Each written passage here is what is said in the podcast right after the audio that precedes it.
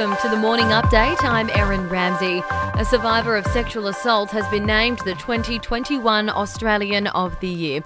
26 year old Grace Tame was groomed and raped by a maths teacher when she was just 15. She's since led the fight to overturn a law preventing sexual assault survivors from speaking out. Yes, discussion of child sexual abuse is uncomfortable, but nothing is more uncomfortable than the abuse itself. So let us redirect this discomfort to where it belongs at the feet of perpetrators of these crimes. Hundreds of Aussies have been recognised in this year's Australia Day Honours list. Melbourne Cup winning trainer Gay Waterhouse is one of 37 to be appointed Officer of the Order of Australia. I feel that it's a award that not only is for me, but for all the people that have been with me on the journey that I've taken. Journalist Kerry O'Brien declined his appointment as an officer in the Order of Australia over the decision to award former tennis pro Margaret Court the OAM. Court has a history of discrimination against members of the LGBTQI community.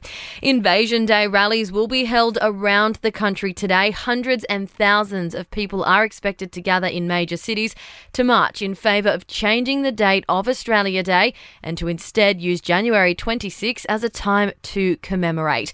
Police will be enforcing strict COVID rules at the outdoor gatherings. People are reminded to register for rallies and to wear a face mask. President Joe Biden has moved to reverse another of Donald Trump's controversial policies. He's overturned a ban on transgender troops in one of his first directives to the Pentagon. And what I'm doing is enabling all qualified Americans to serve their country in uniform. Transgender personnel, if qualified in every other way, can serve their government in the United States military.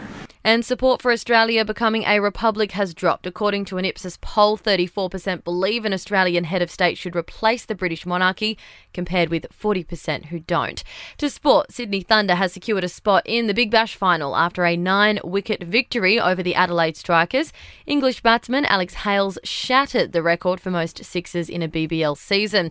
Today, Brisbane Heat versus Perth Scorchers, Renegades versus Hobart Hurricanes, and Melbourne Stars take on the Sydney Sixers. And former tennis world number one Jim Courier is throwing support behind Novak Djokovic. It's in response to the Serbian's list of quarantine demands. Courier urging Aussies to cut him some slack.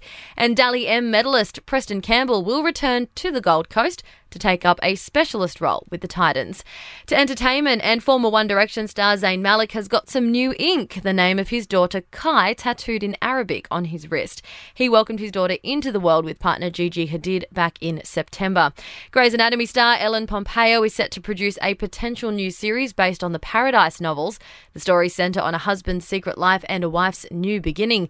And fans of Harry Potter will be excited with plans for a live action TV series. HBO is in early stage discussions with Warner Brothers to bring the movie franchise to the small screen. There's been no word on possible storylines.